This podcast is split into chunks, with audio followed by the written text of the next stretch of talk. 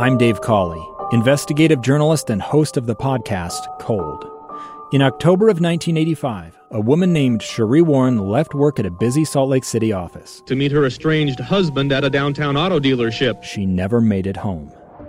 Sheree's car surfaced weeks later in Las Vegas. In the parking lot of a hotel casino. No one knows how it got there. Strange. It was strange. Both Sheree's estranged husband and her boyfriend raised suspicion for investigators. I kind of thought that he might have done something. But no arrests were ever made. In Cold Season 3, we dig into double lives, make new connections in the case, and examine the difficulty raised by reasonable doubt. We want answers just as much as anyone else. They have creeps like that now, too, so nothing's changed.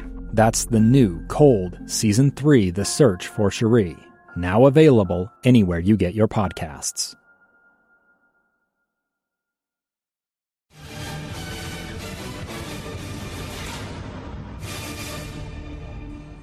Well, tonight was game four of the series between the Bees and Sacramento and didn't get off to a very good start for Salt Lake. In the top of the first, Cesar Valdez walked the leadoff hitter, Isan Diaz, who was then erased on a fielder's choice, but a throwing error by the second baseman Gomez allowed Villar to take second.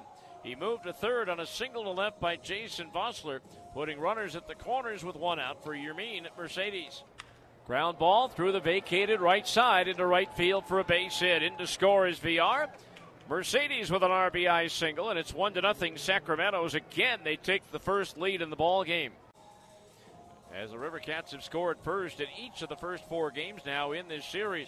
River Cats still in business though, with two men on and only one out for Steele Walker. A one-one pitch to Walker, swinging a drive deep right center field. Gatewood going back. It's up there, it's out there, and it's gone.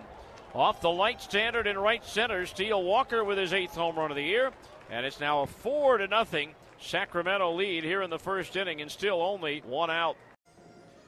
Bees would come back though in the bottom of the second inning. Dylan Thomas led off with a single to right. Jake Gatewood followed with a base hit to center.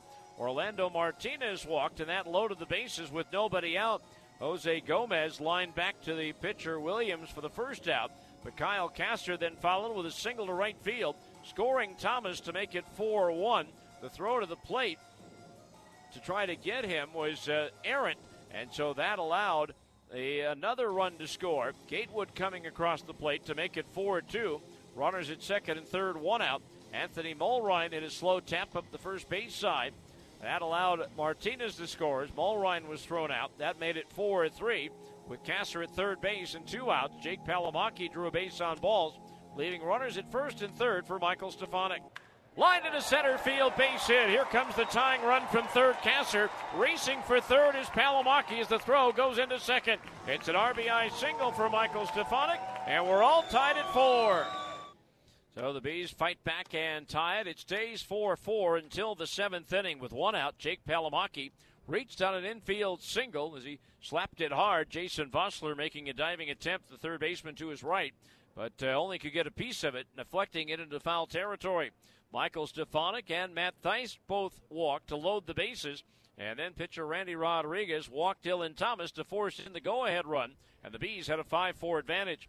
That would be all for Rodriguez. Cody Carroll would come out of the bullpen. Jake Gatewood would hit a high chopper to short. The only play for the shortstop Machado was a throw to first base to get Gatewood. That allowed Stefanic to score. The Bees had a two-run lead at six to four. Still had runners at second and third with two out for Orlando Martinez. Driven up to deep right center field. Long run for Johnson. Still going back. It's on the warning track and up against the wall. Matt Thaiss scores. Dylan Thomas in behind. Orlando Martinez does it again. It's a two-run double, and the Bees lead it eight to four.